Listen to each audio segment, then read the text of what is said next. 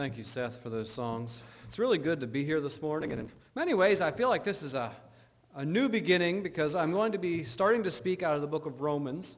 It's a book that I've always been kind of worried about tackling. It is a fairly long book, and I had it in Bible school. In fact, many of the things I'll be sharing are things that I learned many years ago in Bible school. Um, but we spent an hour a day for six weeks on it. So about 30 hours. And I can tell you that I didn't feel at that point we hadn't given it justice. And there's no way that I could spend that much time speaking on it um, with you all and be able to get through it in any kind of a timely manner. Kind of the plan is to do about one chapter a sermon, which means that it will still take more than half a year. So it is, it's still going to take a little while. But I, I start out that, I preface that all to say that we're going to be hitting some of the highlights in the book. We're going to be, like I said, about a chapter a week, and we're going to be doing kind of an overview of it. And I'm excited to do that. As we've done book studies on different books here over the years. Uh, I can remember we did uh, First and Second Peter. We did Revelation, read through Revelation. We've done different books, and so I'm excited to get into the book of Romans. There's a lot here for us to unpack, and a lot of theology. So we're going to go ahead and start with prayer, and then we'll go ahead and dive into the book of Romans, chapter 1. Lord, I just ask that you would be with us here this morning, that you would guide and direct our thoughts, that you would lead us into greater wisdom and understanding of who you are and the way that you want us to treat you and to understand what you have done for us. I pray, Lord, that as we, as we learn more about you, that we would be able to show what we have learned to those around us and that it would change our lives in tangible, tangible ways. I just thank you again Lord, for being here for us and for saving us. In Jesus' name, amen. So the book of Romans was written by Paul. And I don't know what you know about Paul. We don't have a lot of contemporary accounts of him. However, there is a little bit that we have from him. About AD 190 or so, there was a, a book that was written, and it was called The Acts of Paul and Thecla.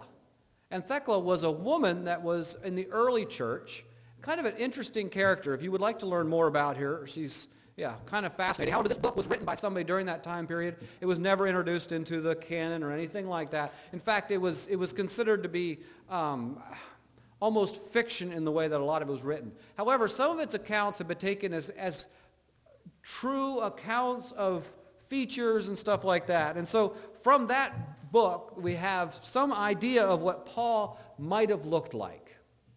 And this is the description that is given to, about him in that book. And that was says that Paul was a man of middling size. His hair was scanty and his legs were a little crooked. And his knees were projecting. I don't know what this, but I think of a cowboy somehow. Um, kind of the bow-legged idea. I, I don't know what you think of when you think of crooked legs and knees projecting. He had large eyes and his eyebrows met. His nose was somewhat long. And then the final thing it says is he was full of grace and mercy. And as I thought about this picture in my mind, and then the contrast of someone saying he was full of grace and mercy. I think that's such an interesting and, and picturesque idea of this person. He was also very well educated. He was someone that had trained and learned at the feet of Gamaliel. He was somebody that was a Jew, and as he describes in the gospel, he was a Jew of the Jews. He was a Pharisee of the Pharisees. He wrote this about in the winter of AD 56, 57, and that would have been on his third missionary journey. So this would have been before he would have been taken in Jerusalem and put in prison. So it was before he went to Rome at any point. But he was likely in Corinth when he wrote this. And so this was a letter kind of looking forward to where he was going to be going in the future. And Rome had quite a few Jews. So this was written mostly to the Jews that were in Rome. And it was kind of an explanation of, of who God was and how he interacted with people. And so we have here some Beautiful theology. I'd like to go ahead and start in reading out of Romans chapter 1. And we're going to read the first uh, 15 verses. Romans chapter 1. Paul, a bondservant of Jesus Christ, called to be an apostle, separated to the gospel of God, which he promised before through his prophets in the Holy Scriptures, concerning his Son, Jesus Christ our Lord, who was born of the seed of David according to the flesh, and declared to be the Son of God with power, according to the Spirit of holiness, by the resurrection from the dead. Through him we have received grace and apostleship for obedience to the faith among all nations for his name among whom you also are the called of Jesus Christ. To all who are in Rome, beloved of God, called to be saints, grace to you and peace from God our Father and the Lord Jesus Christ. First, I thank my God through Jesus Christ for you all, that your faith is spoken of throughout the whole world. For God is my witness, whom I serve with my spirit in the gospel of his Son, that without ceasing I make mention of you always in my prayers, making request if by some means, now at last I may find a way in the will of God to come to you. For I long to see you, that I may impart to you some spiritual gift, so that you may be established. That is, that I may be encouraged together with you by the mutual faith, both of you and of me. Now I do not want you to be unaware, brethren, that I often planned to come to you, but was hindered until now, that I might have some fruit among you also, just as among, as among the other Gentiles. I am a debtor both to Greeks and to barbarians, both to wise and to unwise. So, as much as is in me, I am ready to preach the gospel to you who are in Rome also.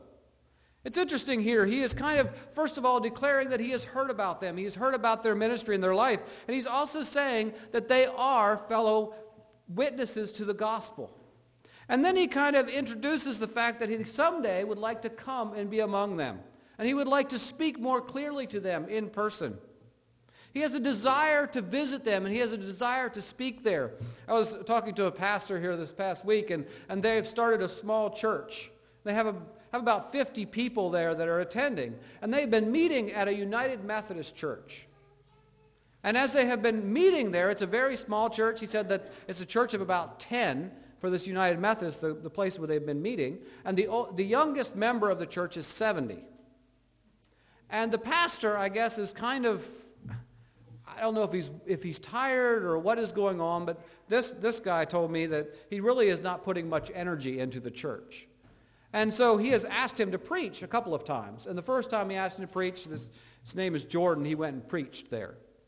And he said the second time when he went to preach, he said um, he found out right before he was going to be preaching that actually he was going to be doing the whole service. And he said, I was a little bit worried about this. He said, you know, I and, and one of my friends asked him, he said, Well, did you put on the vestments and everything? And so here was a, a Mennonite man that was speaking at a Methodist church and who ended up doing the whole service.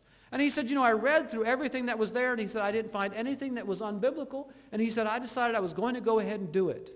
And in a sense, you get this feeling from Paul that Paul was called to preach the gospel. And it didn't matter where that was that he was going to be preaching. It didn't matter if it was people that were a little bit different than him. He was going to tell the good news that he had experienced through the gospel. And he was willing to do that. I'd like to continue on. I, just a little aside, he says that he is a debtor both to Greeks and Jews. I find it kind of fascinating that Paul was willing to say, I have learned from all different types of people. I have grown through all different types of people. Continuing on in verse 16. For I am not ashamed of the gospel of Christ, for it is the power of God to the salvation for everyone who believes, for the Jew first and also for the Greek.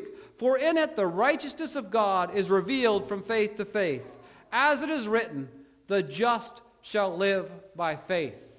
If you take anything from the book of Romans, you should take these two verses.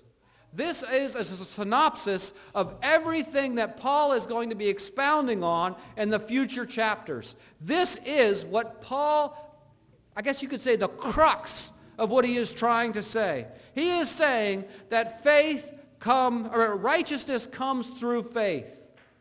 This says, it says, the just shall live by faith. This is what he is saying is the core message of the gospel.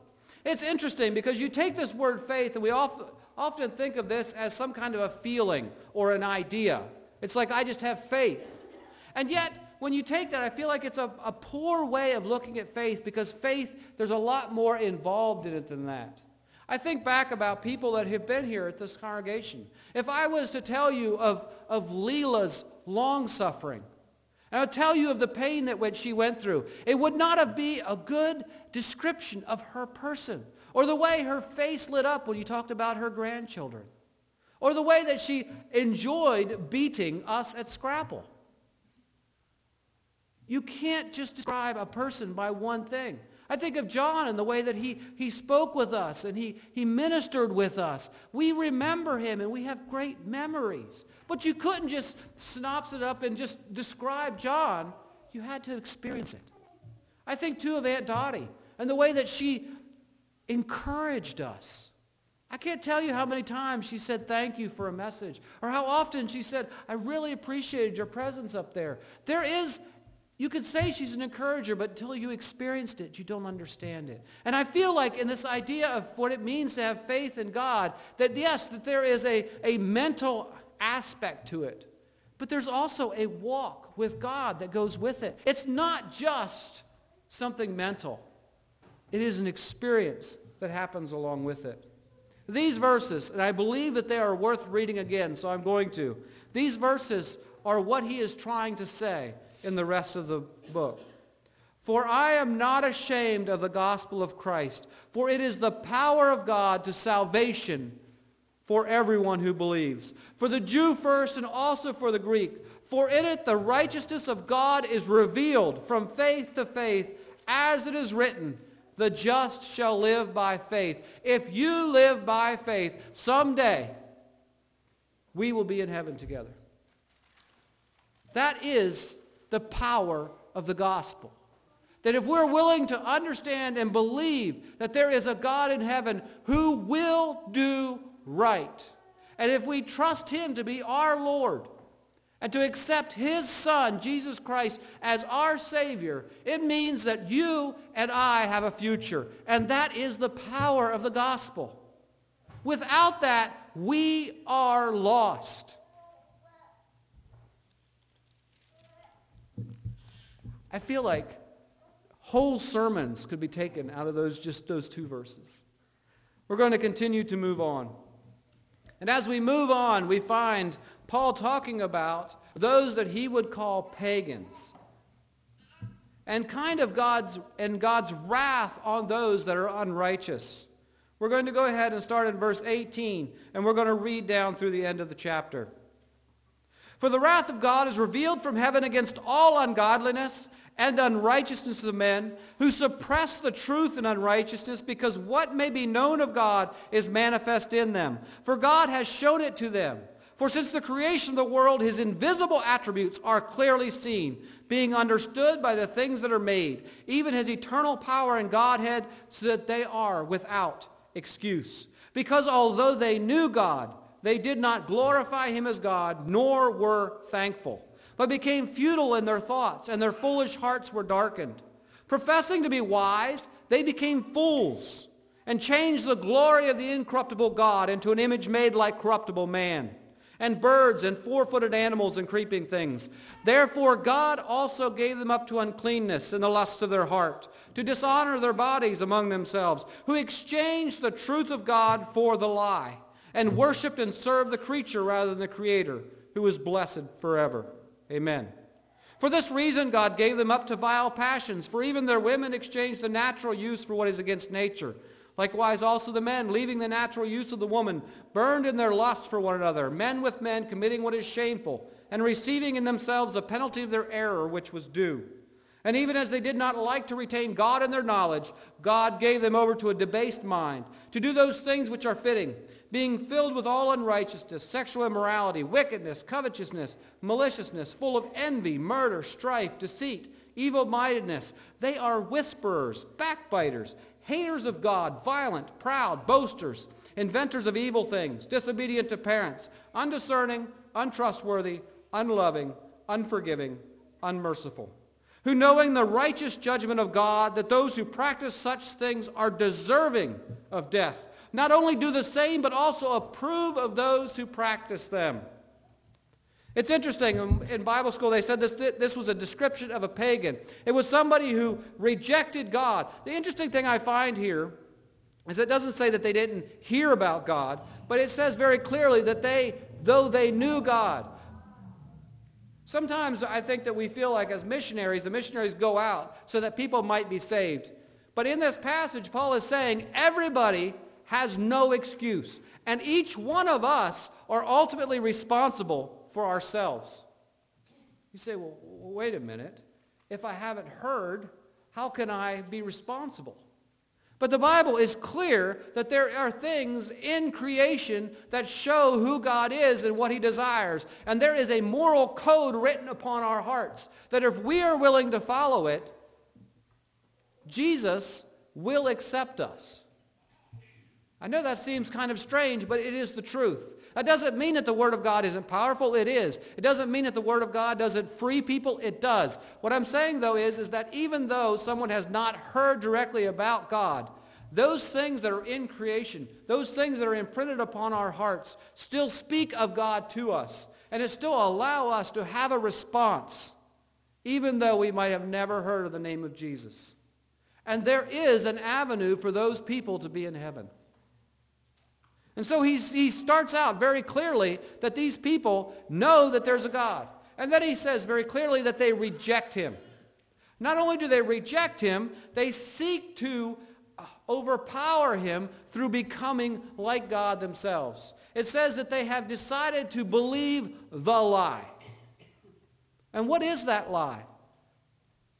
I feel like that we look at the, what happened in the Garden of Eden with Eve. And it says that the, the serpent tempted her by t- offering the fruit and telling her that she should eat of it. But it says there also very clearly that Eve looked at the fruit and saw that it was good to eat. She trusted in herself. She believed that she had the right and the ability to tell if something was good or not, no matter what God said. And in this passage, Paul is trying to say, look, these people have, have turned their backs on this moral code that is written within their hearts. They've turned their backs on the creation that they can see in this amazing world that God has made and the power that is evident.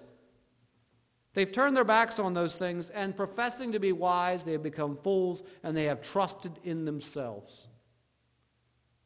That's scary.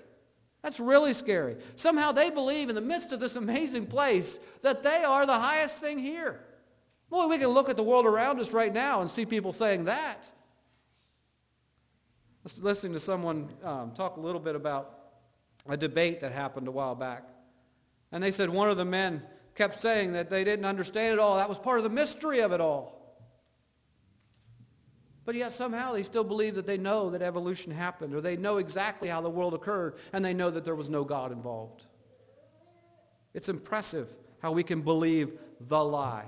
And in the end, they end up worshiping and serving the creature rather than the creator. At this point, it seems that God then allows them, if they make that choice, to be given over to this debased mind. And they start to make choices that are directly against the natural order that God has created in this world. Since they have rejected the Creator, they then reject those laws that are His that they can see are a part of the world.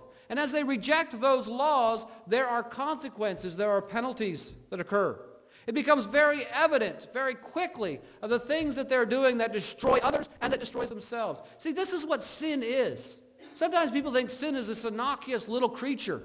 But no, it's like this, this little pet snake that you bring home it ends up growing into this monstrous boa constrictor. And in the end, it can overpower you. And that's what sin does. Sin becomes extremely destructive very quickly. And it becomes something that invades your life. It causes all of these things that are become a breakdown of society. We can read this list here, and it seems like those things that we need to keep out. My neighbor called me yesterday and told me that somebody had stole his deer feeder out of the woods. And he was really upset about this. He called a game warden, and the game warden said, well, you know, it's not really much I can do about it because it's really a police problem. It's theft. And so he called the Delaware State Police. They're come out, supposed to come out and look and see if they can find his deer feeder. But he's really been worried about this. In fact, I feel like he's taken a little overboard. He told me he was going to keep the guns loaded from now on. I guess he's really going to protect his deer feeder. But I think that that's part of what happens in us.